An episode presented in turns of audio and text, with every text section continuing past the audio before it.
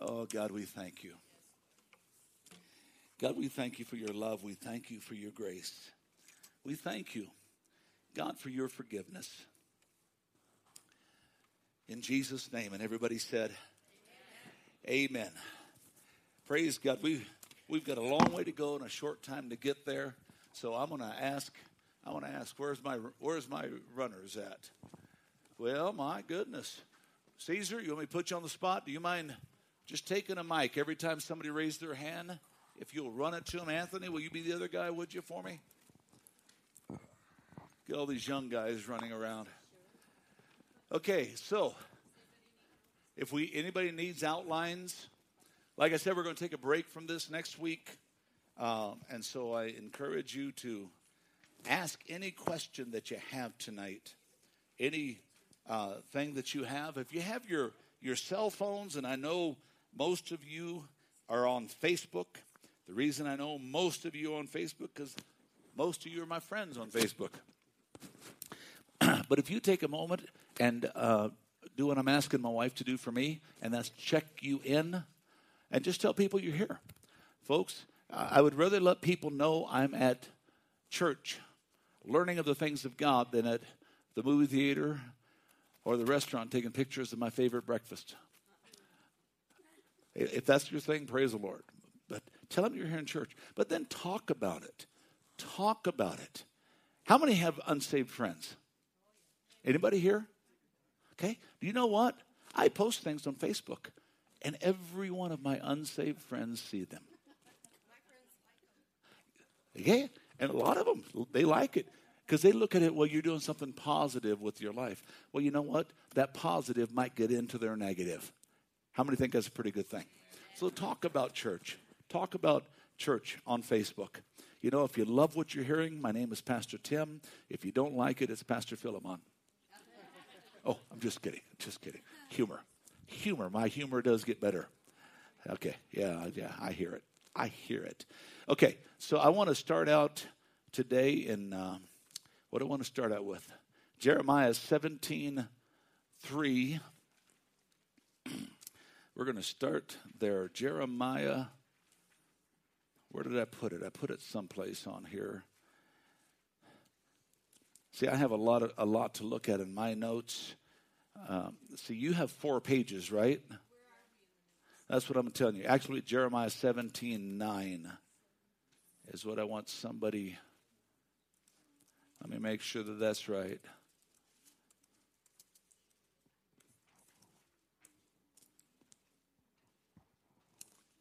Yeah. Okay. Jeremiah 17 9. Uh, would you do that for me, Dylan?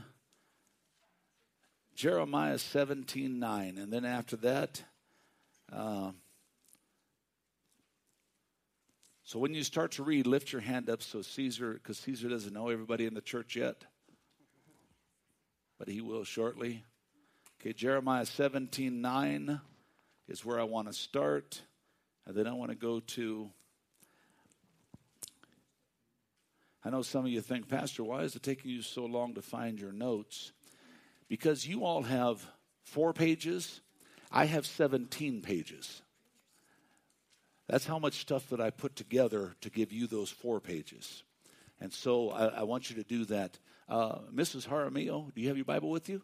Okay. I want you to give me Proverbs 16 8. Okay. And then uh, Mrs. Weaver, if you'll give me Proverbs 4:23. Okay, and Mrs. Osorio, if you would give me Romans 12:3. Okay, and then uh, uh, Christian, James 1:22. Okay, Pastor Honey, Revelation 12:4. D, you have your Bible with you? Okay. Uh, Second Peter 2 4. Um, Amber, you have your Bible with you? Isaiah 14 15. Uh, let me come over to this side, Miss Sherelle. Ezekiel 28 16. Mike Davis, Matthew 25 41. And then Ken back there, Proverbs 16, 18. Okay? We're actually going to read that passage twice because that's going to take us into what we want to. Okay? We're talking about an invisible war. We're talking about a war that cannot be won in your flesh. I want you to look at me for a second. As some of you are still looking for scripture, that's fine. But I want you to look at me for a second. I don't care how good you try to be, you will fail this war. I don't care how how uh, honorable, how purposeful, you will fail in this war if you do not choose to fight this war in the spirit. And I'm going to give you the, the scripture uh, that Dylan's going to read here in just a second. Okay? Look at me. The enemy is too powerful. And we're going to talk about that tonight. Okay? We're going to talk about uh, the only power the enemy has. He has no authority. Okay? Now, there's a very big difference between authority and power. Do you know that I can give somebody authority by giving them a title, but have them no power? In other words, they just have a title. What do they call it? A toy soldier? What's the term they use? They got a term for it. I don't remember what it was. Okay? But you can have authority and have no power. In other words, you can have a title. Okay? Vice president. Vice, president. No, no. Uh, uh, but Satan has great power, and his power is one word. How many remember? We've taught about it a dozen times. Deception. That's the power he has. He has no authority. He cannot make you do anything except you choose to fight this battle in the flesh. Are you with me? We wrestle not against flesh and blood, but against powers and principalities and rulers of darkness, spiritual wickedness in high places. We don't wrestle against flesh and blood. Our, our, our weapons of our warfare are not carnal, but they're mighty through God to the pulling down of strongholds. Okay? And what's he say? The very next word there in 1 Corinthians 10 casting down imagination. Casting down. Say that with me. Casting down imagination. This is critical. This is critical tonight. I had a question texted me today, Pastor. Let's not forget about it. And please, the one that texts me, don't let me forget about it. Okay? Because we're going to talk about it. Okay? Why? His whole power is what? Deception. Okay, now, why does that have such an influence in your life and mine? We started to get into it last night. Okay, why does deception, why is deception, should be correctly worded, why is deception so powerful in your life and mine? There's no wrong answers, Ken.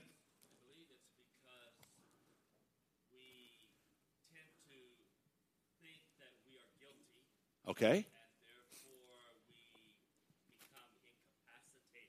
Okay. We think we're guilty. By virtue of that, we become incapacitated. Therefore, we are angry at things we can't do anything about. Is that what I'm? Is that basically what you're saying, Sherelle? I'm sorry. He's convincing. Okay.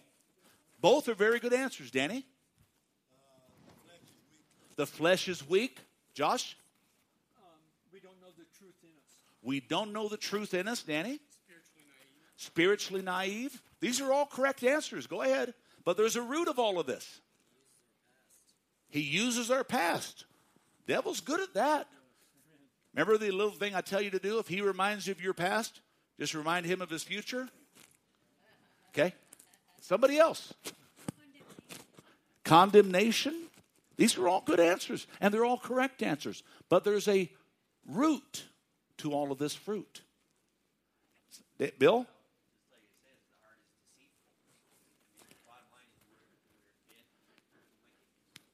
Read Jeremiah 17, verse 9. Jeremiah 17, verse 9. Okay. Let, let. Okay. Jeremiah So remember, I told you there's a, there's a root to all of this fruit. Fruit, and listen to me. The root sits in your chair. Jeremiah 17, 9. The heart is deceitful above all things and beyond cure. Who can understand it? The heart, your heart, my heart. Why are we easily deceived? It's an inside job. We think it's all about us. All the answers that you gave tonight are correct answers. This is why the enemy has such a crouching ability to overthrow us. How many, how many remember the old story of the Roman legions and they had a Trojan horse come to their gate? Remember the old story? Well, it's not a story, it's true. You know, actually, was that myth? Was, was the Trojan horse myth or real? It was real. Okay. They brought this horse, and inside the horse was what? The enemy.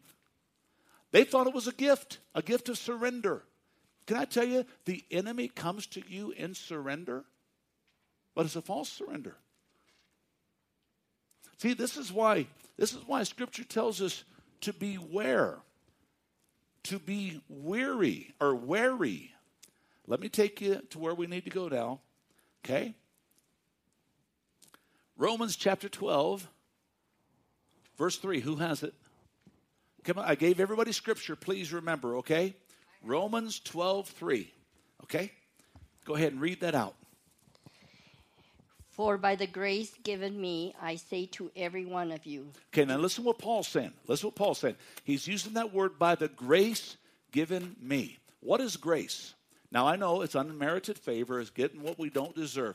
I understand that. But what is the true biblical meaning or the inference of grace? It is very simply God's power at operation in us.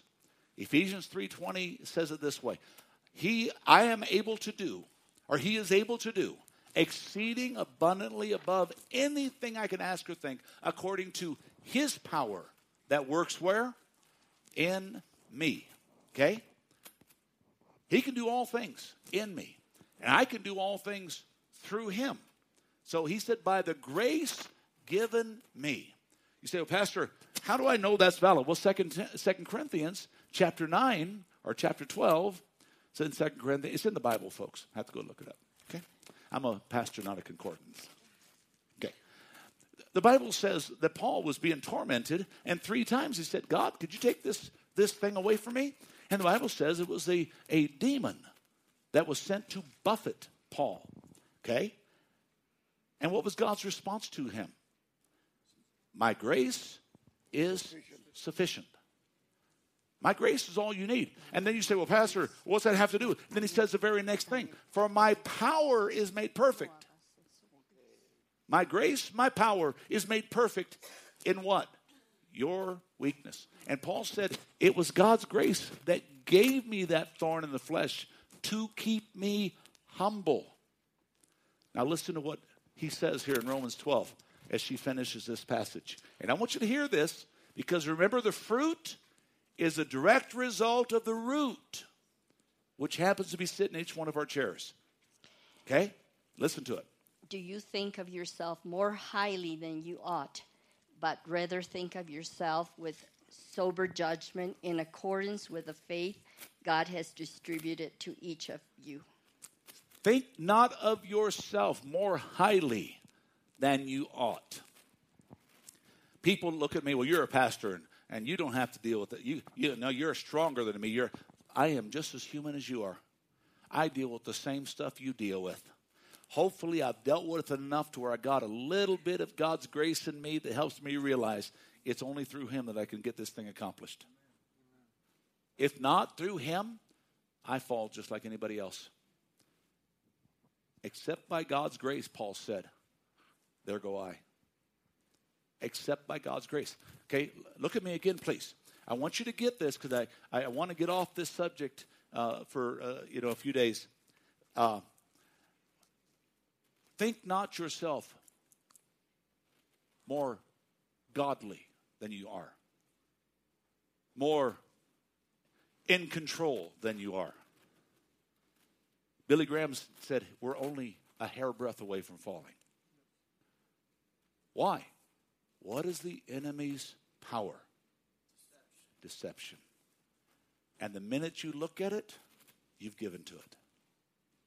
Okay? Are you with me? Okay, so let's continue on here. Okay? Proverbs 4:23. Who has it? Proverbs 4:23. I gave it to somebody. Who did I give it to?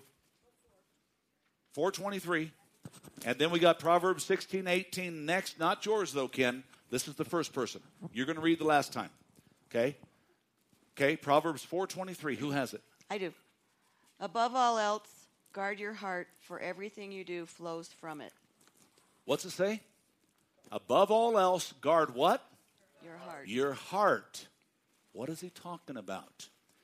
For out of it flow every aspect of your life. We're going to get into that a little deeper. We kind of uh, skirted the surface last week, but we're going to get into it. Okay? Proverbs 16, 18. Who has it? Not you, Ken. Over here. Roxy, all the way in the back. Okay? Proverbs 16, 18.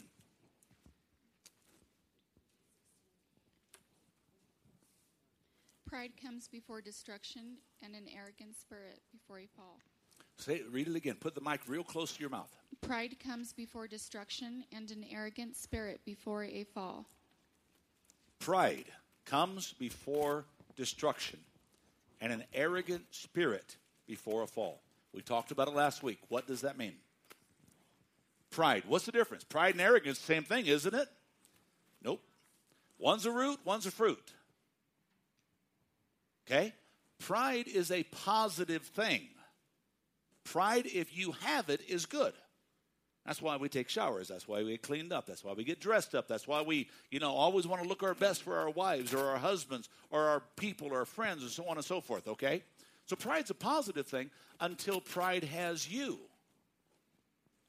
When pride has you, that's when we fall into the to the uh, the uh, thing that David prayed. Lord, keep me from the sin of presumption. Anybody know what presumption means?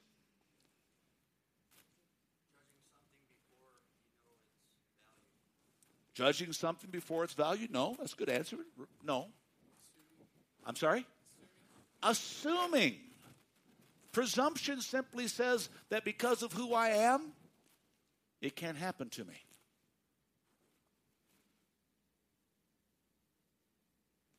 You can be fully walking in Christ and fall flat on your face when you become arrogant. How many have ever, I'm sorry? Pride, it's the, it's the fruit of the root, which is pride. Okay? I'm sorry? Righteousness? No, that means right standing with God. You think you're righteous, but you're not. Okay? A false perception. Would that go with deception in there somewhere? Or you think you got it? How many ever thought they had it all together? Let me, let me share something with you a true story about your, your pastor's life.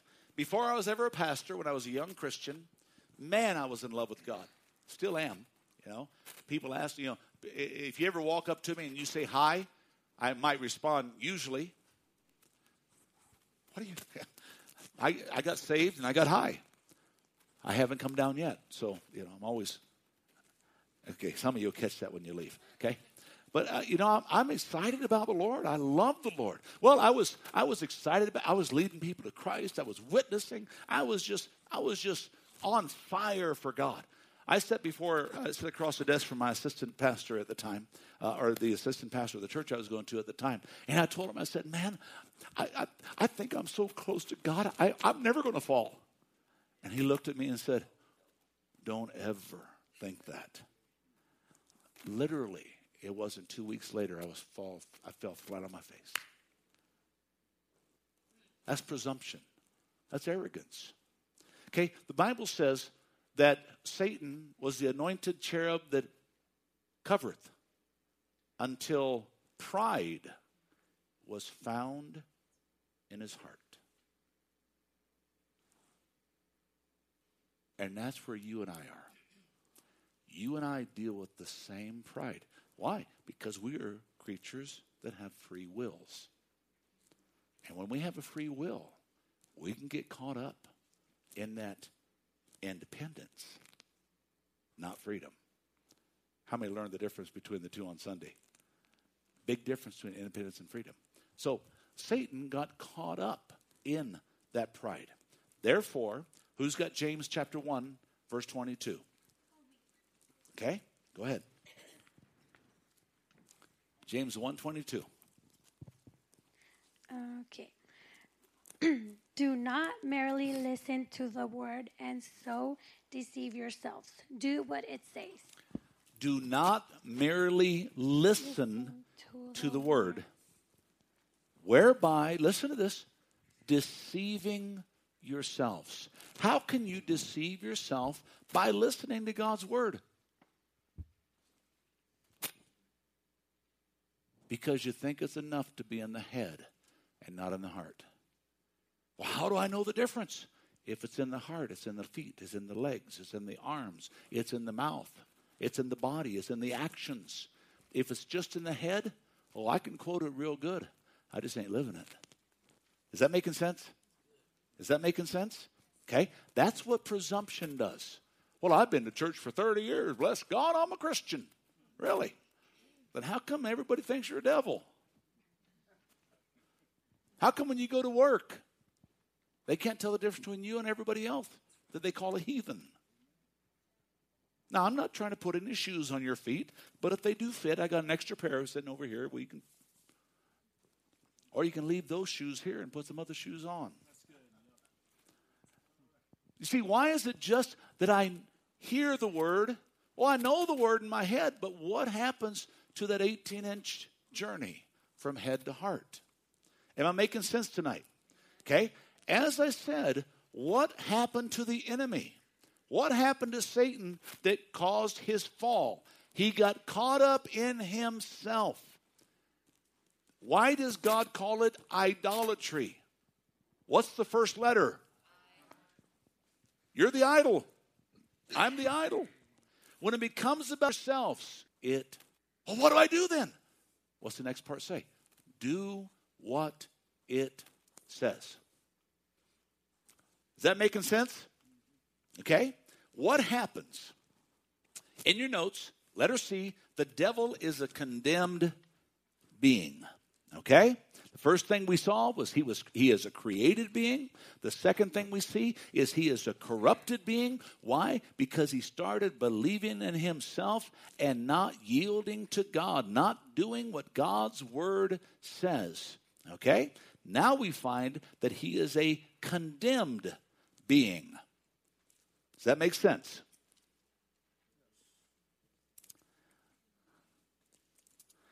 So, in doing so, in being condemned, why was he condemned? Because the Bible says he was caught up in his pride and become arrogant. How do you know if you've crossed from pride to arrogance? It's in your notes. How do you know if you've crossed from pride into arrogance? I'm sorry? People tell you. Well, that would be pretty good. The problem is, if you're arrogant, you won't believe them. How do you know if you've crossed from pride into arrogance? I see some people getting out there. Is that me? You know, I used to, when I first started pastoring, uh, way back then, I could buy steel chairs for two bucks a chair. Sometimes I'd have four people in the church, but I'd have a, a church full of chairs. So I'd call myself, Who'd you preach to today? The Steele family. Steel chairs, steel. Okay. How many like my humor? Okay, how many say, Pastor, give it up? Okay. So I, I, would preach, and you know, the, the fun thing is when the conviction of God was falling on somebody, I always knew it. Man, that chair they were sitting on was so shiny. Ooh, they're just rubbing around on that chair. It, okay, you get that too. Man, I'm doing bad tonight, honey. My wife isn't even going to answer to that. Okay. And so, how do you know you've gone from pride to arrogance? It's not a trick question. You're above the law? Okay. For sake of time, let me answer. Very good answer. You bring other people with you. You've got to convince others you're okay.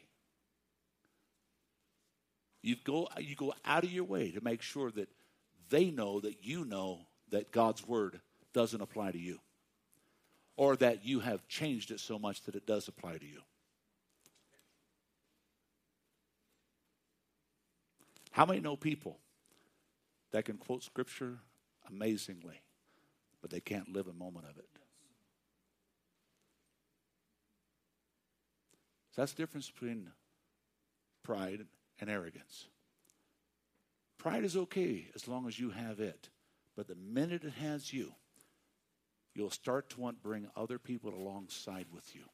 You know, when people leave the church, they leave any church. Do you know they never just leave? They always got to reach back in to justify why they left. That's called arrogance.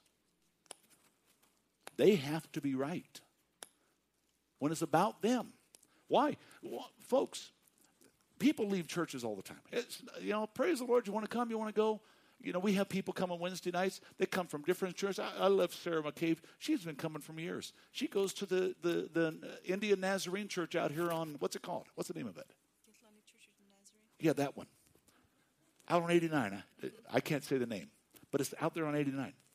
Okay? And that's where she, every Sunday. But you know where she is on Wednesdays? Right here. We have other people that come almost every Wednesday night from different churches. Folks, I'm, I'm a body person. I think we're supposed to be part of the body of Christ. Yes, you need to be rooted in a church. I've got pastors that come here on Wednesday nights sometimes because they got to get fed too. You say, Pastor, where do you go? No place right now because I'm always preaching someplace. but the thing, the thing is, is when they leave, they got to take somebody with them. Why? Because it lifts the guilt. Let me change the word. It lifts the conviction off of them. Well, Pastor, that, that's not what the devil did. Well, somebody read Revelation 12 4. What's it say? What did the devil do when he left? Do you have a sweetie? Okay, and then I got 2 Peter 2 4. Whoever has that, please lift your hand so we get the microphone to you. Okay? Do you want the whole verse? Nope, I just want the 12 part? 4. Yeah, the whole verse 4. Okay, because there's more than what you have in your notes. Yep, just 12 4. His tail swept a third of the stars out of the sky and flung them to earth.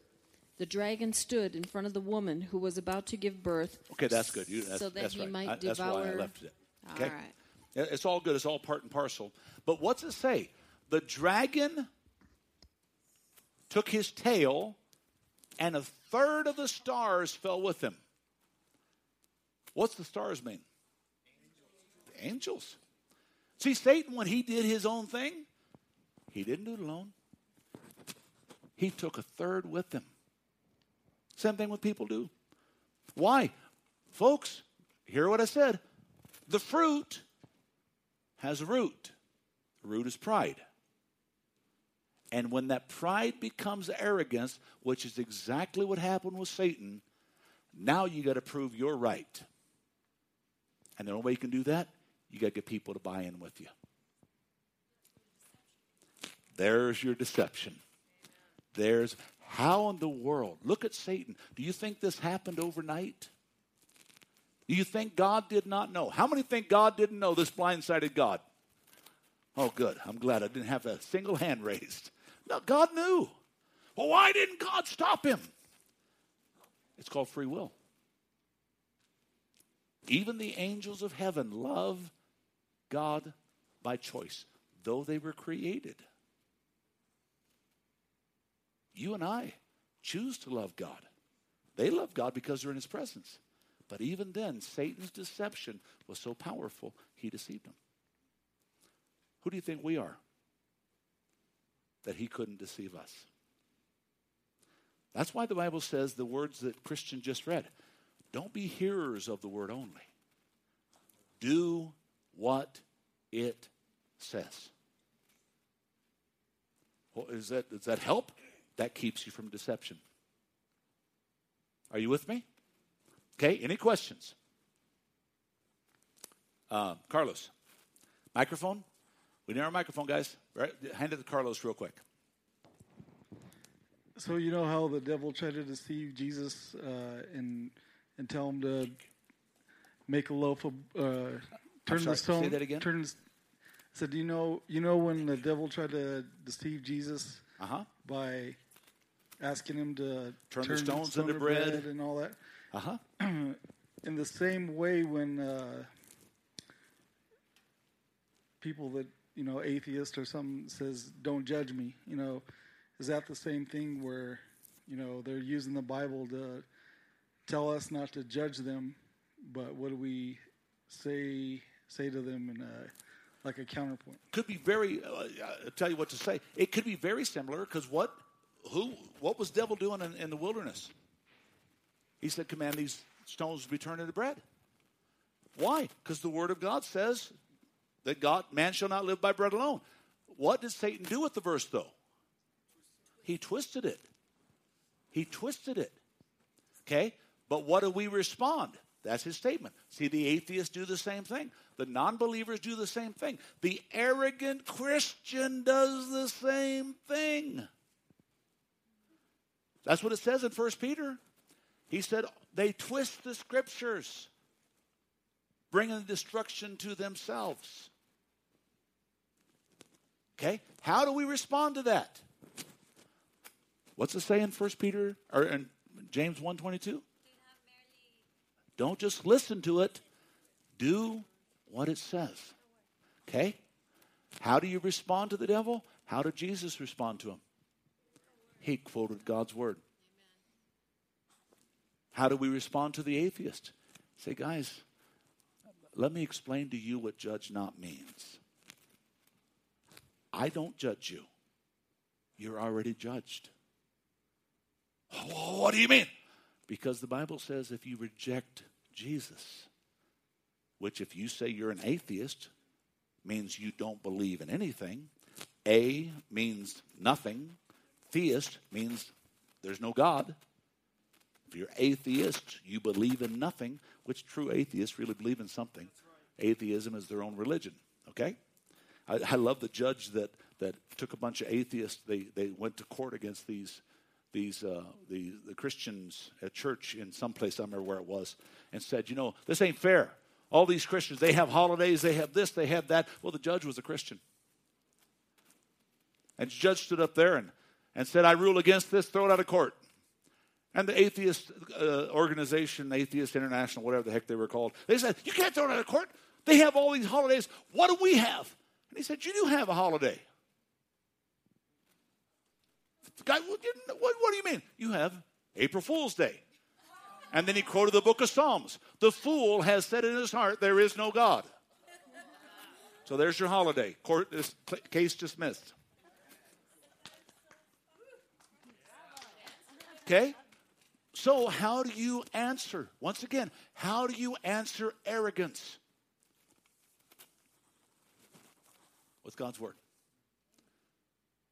Arrogance knows what it says but doesn't do it. A heart before God does it because they know what it says. Are we doing okay? Okay, let's continue on here. Okay, Second Peter 2. Listen to this. Listen to it carefully. Once again, the root is pride, the fruit is arrogance, the heart is wicked above everything. Who can know it? And then it goes on, God, of course, okay? But can you govern your own heart outside of God? The answer is no. Since the fall, no. But listen to the response of 2 Peter 2 4. Who has it? Go ahead, Dee. I do. Uh, Message Bible. Um, God didn't let the rebel angels off the hook, but jailed them in hell till Judgment Day. God He- didn't let the, devil, the angels off the hook. Do you think He's going to let us off the hook? Not at all. Folks, you can't say, I love the Lord, and then by your actions show that you hate him. Okay? Isaiah 14, 15 speaks about the, about the enemy's destruction, about him being condemned. Isaiah 14, 15, and then Ezekiel 28, 16. Go ahead. Isaiah 14, 15 Yep. in KJV. Yet you shall be brought down to Sheol, to the lowest depths of the pit. Sheol. Okay? You shall be brought down into the grave. Okay? Sheol is another place of the grave, it's another word for hell. And look what it says the very lowest part, the depths of the pit. Let's go to Ezekiel 28 16. Go ahead. By the abundance of your trading, you became filled with violence within, and you sinned. Therefore, I cast you as a profane thing out of the mountain of God, and I destroyed you, O covering cherub, from the midst of the fiery stones. There's your firing stones again. If you want to know the answer to what the firing the fiery stones are, just ask Cheryl. I, I wrote to her last week and gave it to her. Okay, uh, at least you know. Anyway, it's a long story. So look at the picture. The covering cherub was thrown out of heaven. Okay, he was brought into hell, into the depths of the pit. God expelled him. But I want you to look at one word. He was filled with violence. The word violence is the same violence that we see in Genesis 6 5 when the Bible says the whole earth was filled with violence. That's when God sent the flood. It even said he that you know he it, it, it hurt his heart that he even created man because man had rejected so badly. Is that a surprise to God? No, but it still broke his heart. How many know our kids growing up? They got to spread their wings. I know it doesn't affect any of you, but I did some stupid things growing up. I, me, I didn't say you. And it broke my parents' heart. God helped me to come back to my senses. But, but look, he said he's filled with violence. You know what the violence, the word, Hebrew word for violence is? It's the same word that we find for the number one terrorist group that's a part of every terrorist group in the world. How remember I taught this a few weeks ago? What's the word violence? Hamas. The Hebrew word for violence is Hamas. You ever heard of a terrorist group named Hamas? And God said, as it was in the days of Noah, so shall it be in the coming of the Son of Man. Ezekiel, uh, let's see, uh, Matthew 5, 25, 41. The devil, the Bible says, is destined for the lake of fire. When Jesus came out of the grave, the devil knew that he had lost the battle, and he knew the victory would never be his because the victory is ours and the battle is God's. So, what happens to the enemy? Matthew 25, 41. Go ahead. Then he will also say to those on the left hand, Depart from me, you cursed, into the everlasting fire prepared for the devil and his angels. The everlasting fire prepared for who? The devil and his angels. Okay. Was hell created for us? Nope. But where is man that rejected Christ going? Going to hell. Okay? So, what is the root, Ken? What is the root of all of this? Go ahead, Ken.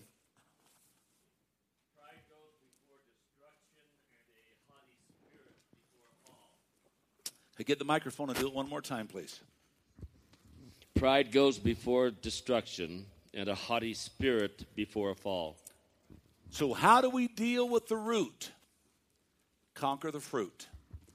The haughtiness, the arrogance, the self righteousness, the place where the enemy thinks. I made a statement on Sunday.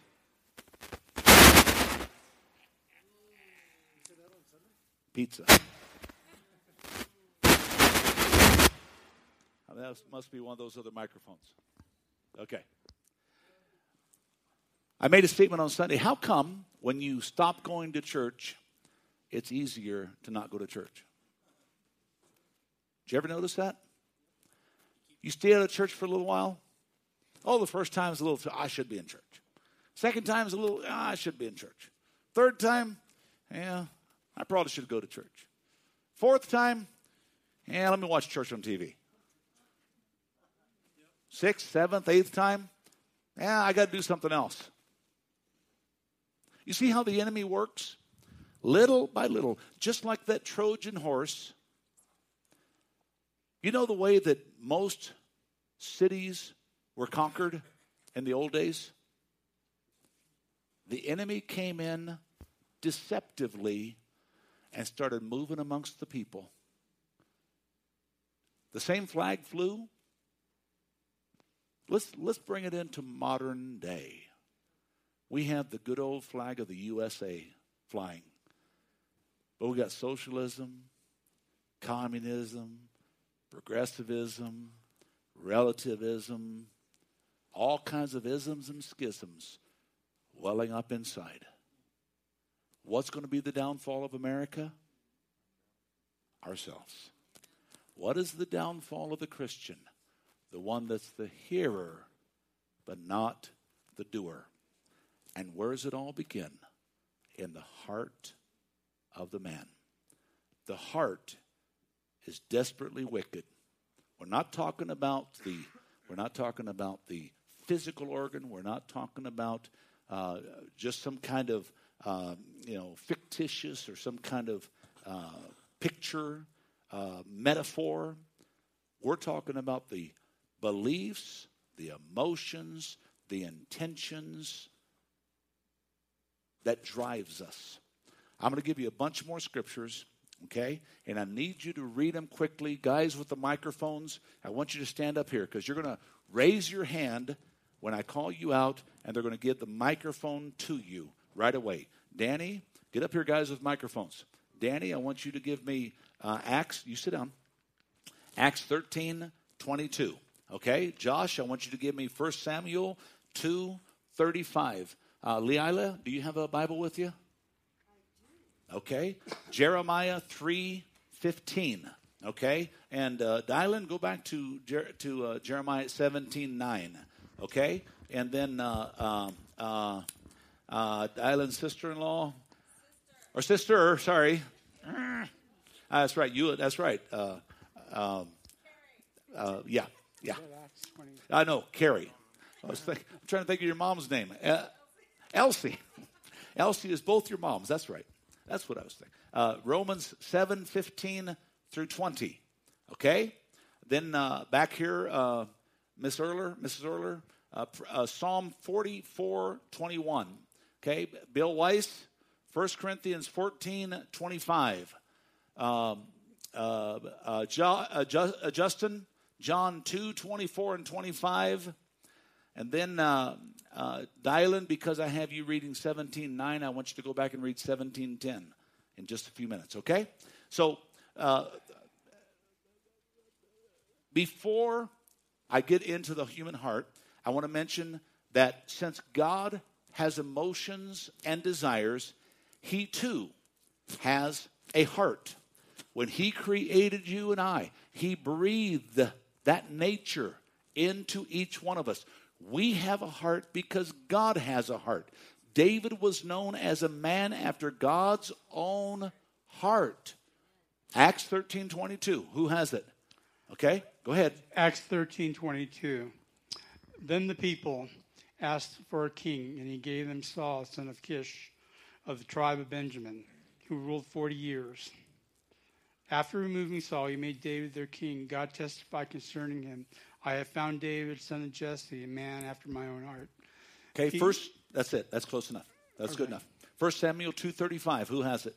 Old King James, and I will raise me up a faithful priest that shall do according to that which is mine, my heart, and my mind.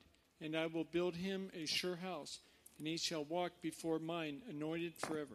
Jeremiah 3.15. Go over, over here. Okay? Stand up here in front, guys, if you would. And then just raise your hand when it's your turn, please. Jeremiah 3.15.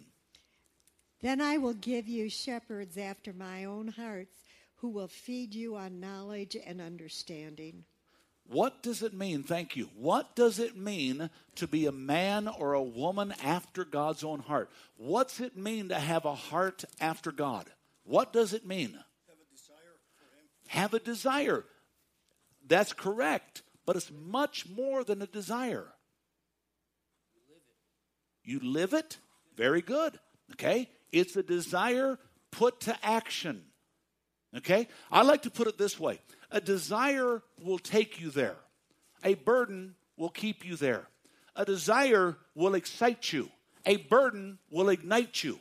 A desire will cause you to live, a burden will cause you to die. These men had a burden to be everything that God wanted them to be. How do you develop a heart after God? There's nothing else that you want. You become like Shadrach, Meshach, and Abednego. Oh, King Nebuchadnezzar, whether it's right or wrong to praise you, we're not going to do it. We're going to worship the Lord thy God and him alone. If you throw us into that fire, if God saves us, praise the Lord. If we die, praise the Lord. We're not going to worship you. See, that's the heart. That is a heart of a burden. That's the heart of a man or a woman of God. You say, well, Pastor, look at David. He was a mess. That's right. But every time he messed up, what did he do? He chose to get up and he ran back to the only one that he knew that could that he could get fixed up. Amen. He said, I didn't sin before man. I sinned before and the reason we can become so complacent in church, the reason we can become so complacent in Christianity, it's a head game, not a heart commitment. Some of the people I, the people that irritate me the most are the ones that know but won't go. I remember my daughter, 13 years old, she was on the floor in the house. And she was making all kinds of excuses about stuff. Pastor's daughter, 13. You know, you're in that phrase. I know none of you women ever went through that. You don't know if you're a child or a woman. You don't know what's going on. All you know is you want your independence. Anybody relate? Okay, nobody raised their hand. That's good. Well, she's sitting there and she's doing something, and she said, Dad, I know, I know, I know, I know. The worst people talk to are the, know, the ones that know it all. How come the know it alls don't do all they know? That just, just, just boggles my mind. Okay? But the reality, Dad, I know, Dad, I know, I dad. And then I asked her the formidable, for, formidable question What do you do with what you know to do? Stopped her in her tracks.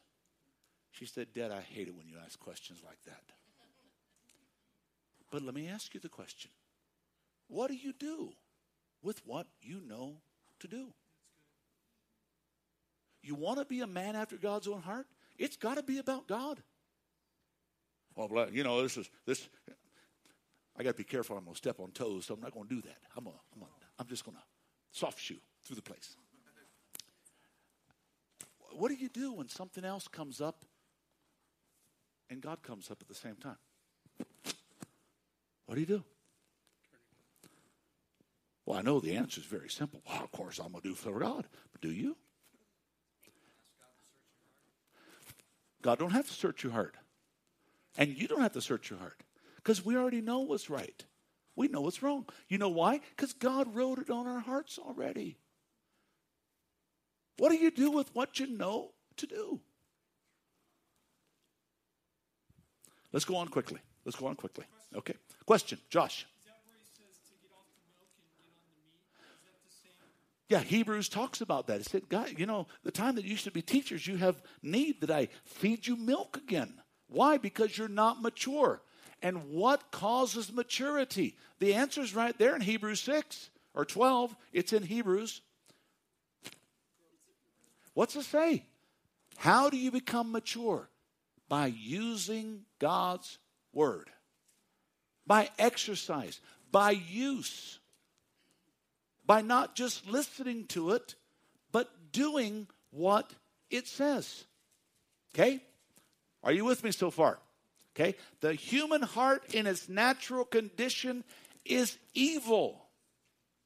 Let me tell you what that word evil means in the Hebrew treacherous and deceitful. You think you and I picked it up when Adam and Eve fell? Yes, we did. Okay? Jeremiah 17 9. Go ahead. And then we've got uh, Psalm 44 21. Uh, yeah, Romans 7. Thank you.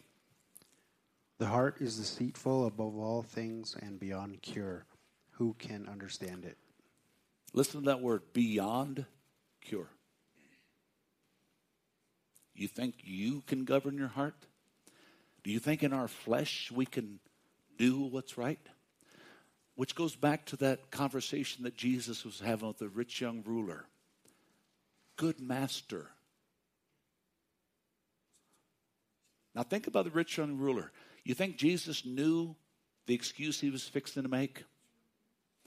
Do you think he was saying, good master, to possibly set Jesus up?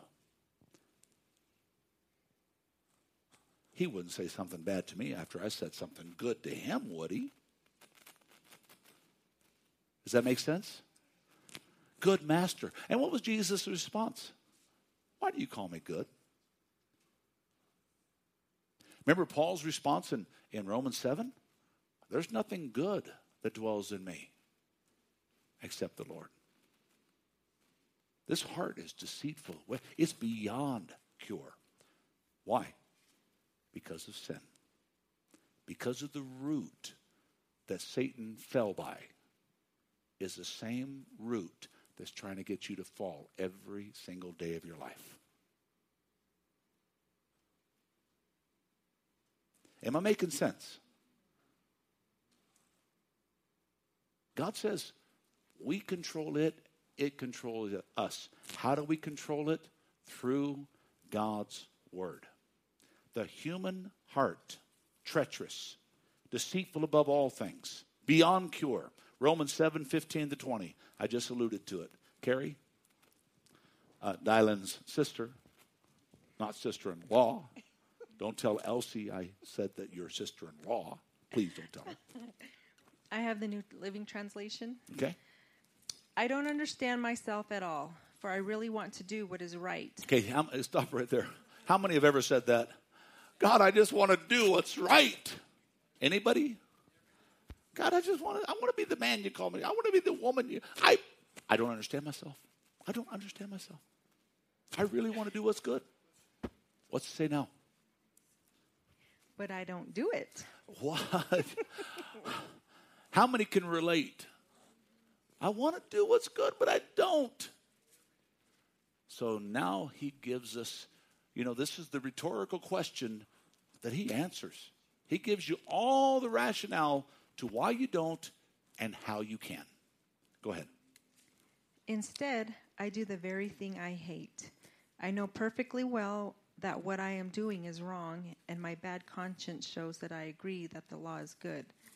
But I can't help myself because it is sin inside me that makes me do these evil things. I can't help myself because of why? Because of that sin. That's it. Now listen, a lot of people say, well, you're, you're, you're not in that condition anymore because you're a Christian. Where does it say that in the Bible? Matter of fact, the Bible says the one who says he doesn't sin is what? A liar. A liar. Folks, we're going to mess up until the Lord comes home. But when we mess up, He just says, look up and ask forgiveness and then go and sin no more. The purpose of your heart. He said, I got this issue inside. The same root until pride was found in his heart, till sin was found in Satan, and he was lifted up in himself became arrogant. Continue on. I know I am rotten through and through, through so far as my old sinful nature is concerned. No matter which way I turn, I cannot make myself do right. I want to, but I can't. When I want to do good, I don't. And when I try not to do wrong, I do it anyway. What's he talking about? Trying to live righteous in the flesh. you can't. You cannot control this body outside of Christ. You can't do it. I can't do it.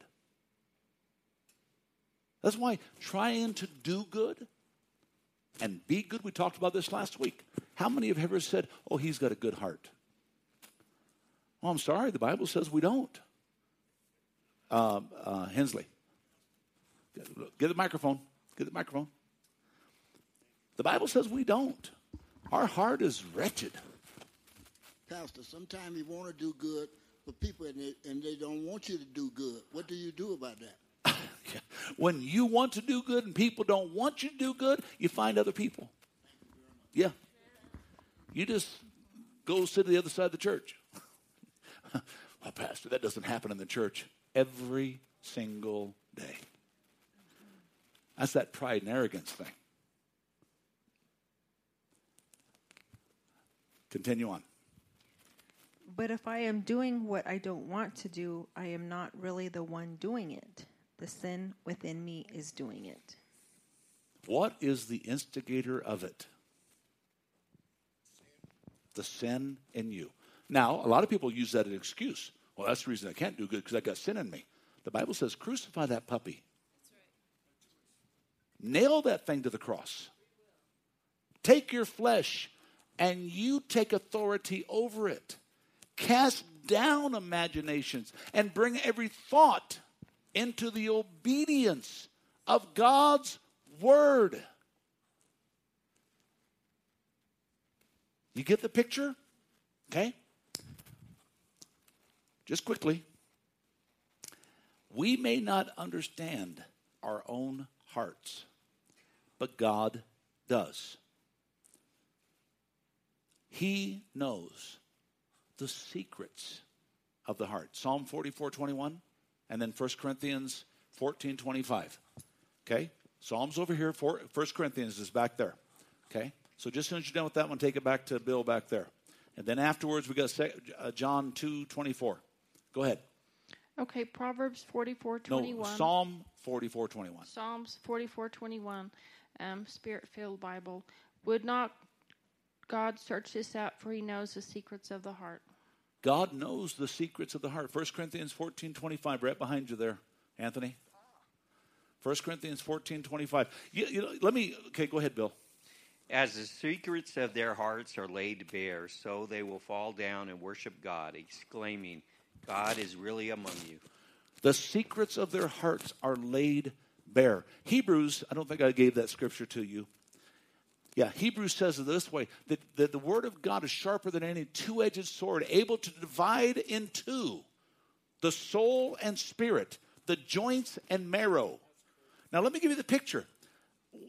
I always think it's interesting why God used the joints and marrow. Do you know that medical science today cannot separate the joints from the marrow? Now, I'm not talking it can extract marrow, but the moment it tries to separate the, the bone from the marrow, as far as separating it into two different things, it kills the life. Interesting, isn't it? They can, they can extract. Our daughter had marrow taken out of her to give to a leukemia patient that, got, that was healed. God used, what's the Bible say? The life is in the blood. You cut the marrow, you cut the, the spinal cord, you cut the, that's where the marrow runs through. You cut that, you're done. You're dead. You can't separate it. That's why I always thought it was God. God's saying, I don't care how smart you get medical science, you can't do it. I can. Oh, don't you love God? he just kind of lays it there. Okay? Okay? Uh, Jesus knew all of men. And look what it says here in, in John 2, 2 24 and 5. Who has it? Okay? Go ahead, Justin. It's the New King James. But Jesus did not commit himself to them because he knew all men and had no need that anyone should testify of man for he knew what he knew what was in man. Jesus didn't have anybody he didn't have any need anybody testify about him. Nor did he have to testify about anything. He said, I know the heart of man. I know what's in man.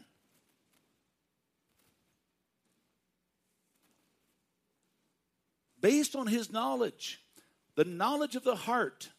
God judges righteously. Jeremiah 17:10. Go ahead, uh, Dylan. I'm not going to have time to take you all through this. I want to get into the one question that I had tonight, or the qu- question I had emailed. Go ahead. I, the Lord, search the heart and examine the mind, to reward to reward each person according to their conduct, according to what their deeds deserve. God says, I search the hearts. I know man's intentions. And that's what God said I'm going to judge on. What do you do with what you know to do? Okay. Any questions? I want to jump into something else real quick, and we're going to get off of this subject for a while.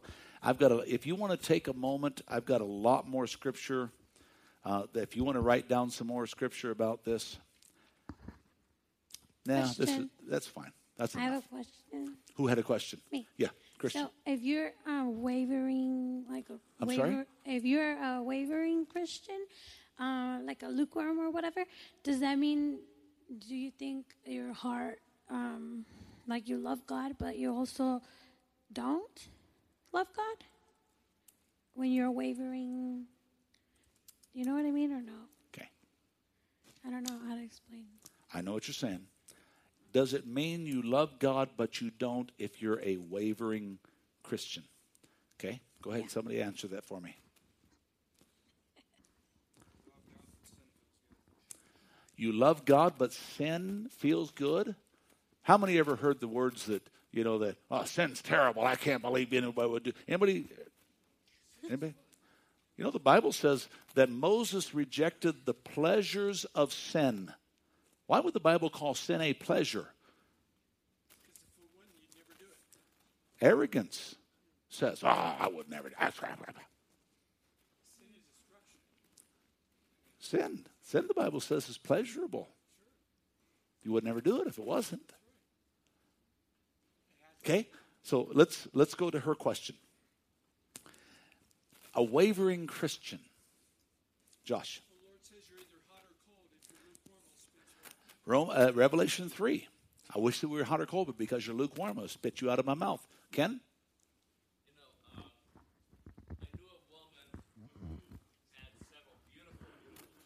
Uh huh. She had lovely children and she loved them. But yet, the drugs that she wanted pulled her away to the point that she emotionally loved her children, but she embraced the drugs. And I think our lives are that way also. They can be. You can love. You can love God, but you can love the world more. That's why the Word of God, when you talk about wavering Christian, He says, come out and be separate. He said, you're for me or you're against me. He said, let your yes be yes and your no. Once again, I go back to that James 122 scripture. Don't be hearers. See, we go into that Romans 7 thing that Carrie just brought out. God, I love you. God, I love you, but I just can't. No, no, no, no. There's no such thing as can't to a Christian. There's only won't. My Bible says I can do all things. But it says that many won't do anything. We got to make a choice. All of our life as Christians. Sunday morning, do I come to church? Don't I come to church? Simple choice. God wins. Oh. Or the devil wins. Oh, no, just, I, I just didn't want to come. God wins. Or the devil wins. Forsake not the assembling. T- well, I'm just going to go in the forest and me and two other guys. You know, if two or more are gathered, you can put it in any package you want to. All reason is is a fancy wrapped excuse. I had a question today. Does that answer your question, Christian? Okay. I think it's an oxymoron, the word lukewarm Christian. You either are or you aren't. Okay, lukewarm just means, you know, that you're kind of quasi there. God says, I'm going to challenge the thoughts and the intents of the heart. I was sent a question. We got a, they call it a holiday. I don't call it a holiday. Coming up. It's not the next holiday, but the one after it. How many know what it is? Halloween. We're talking about deception. Do you know how many Christians, even in this church, dress up like some of the most ungodly things on this holiday?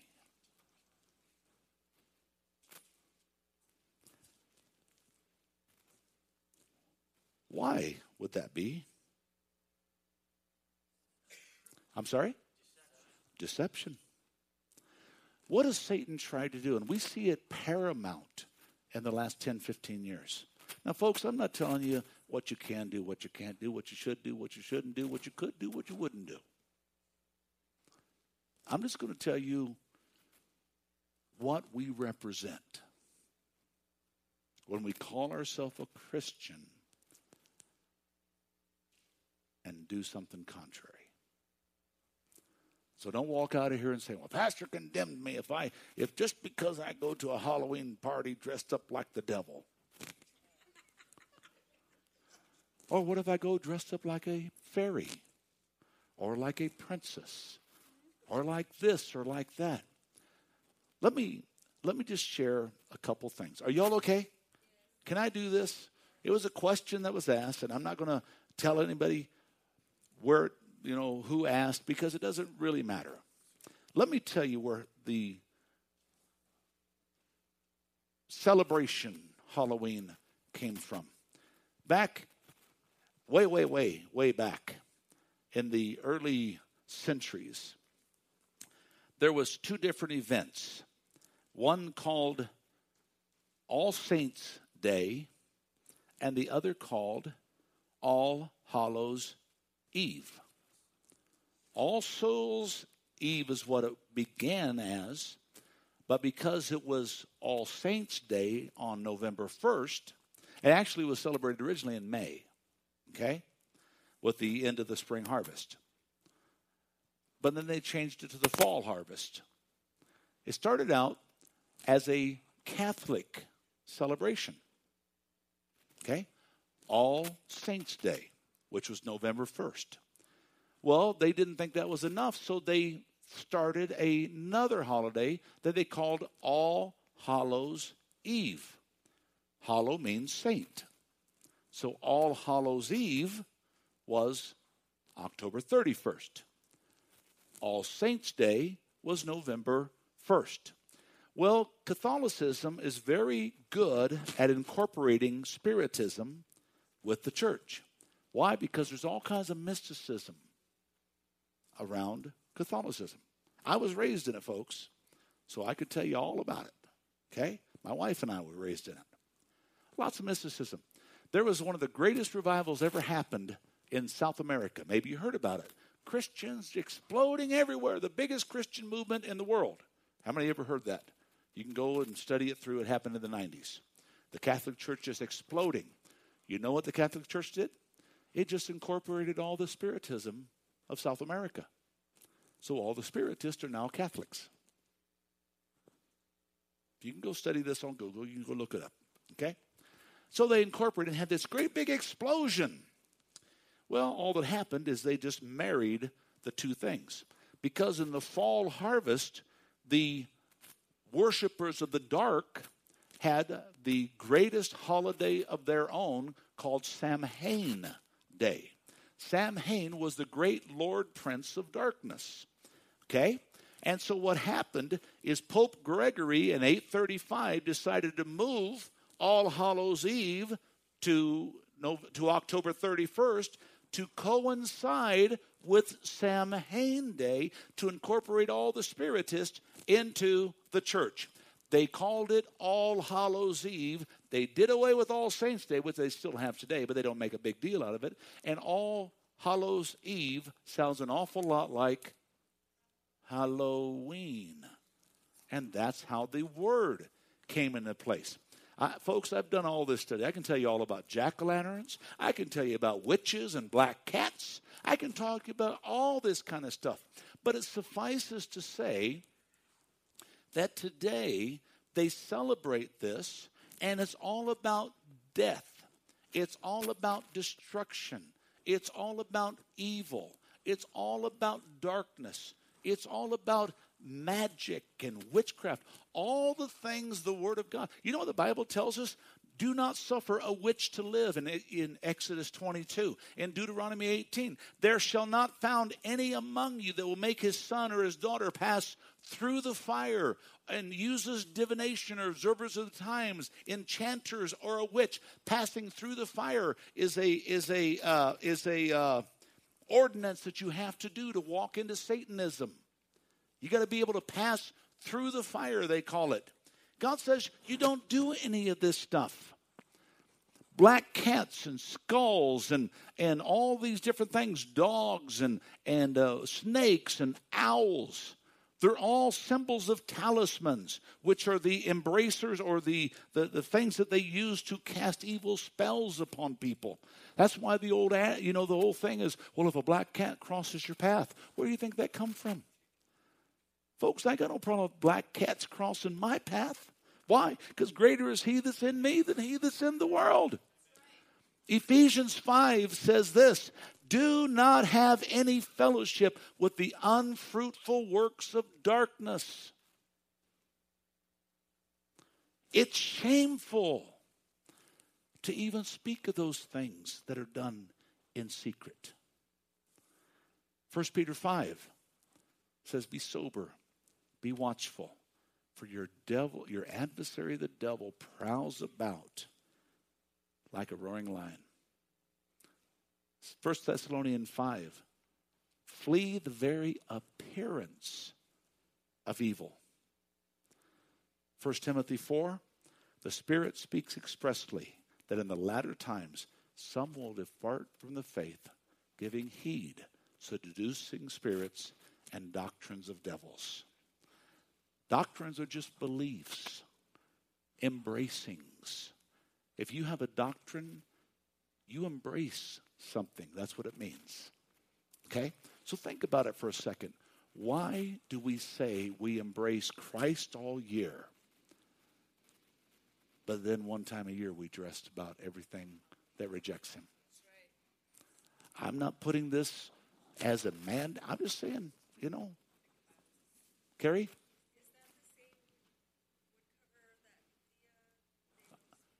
I'm sorry? Oh, yeah, the uh, uh, Dias de Morte, uh, Morte down in Phoenix, the Day of the Dead. How do they say it? You, you, do you know, Carol or uh, Roxy?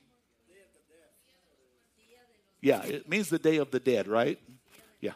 I remember the first time I ever, I ever preached at a, a church, I did a, a pastor's thing down in, in Morelia, Mexico. It was on the same celebration day of that. I thought, man, this is freaky.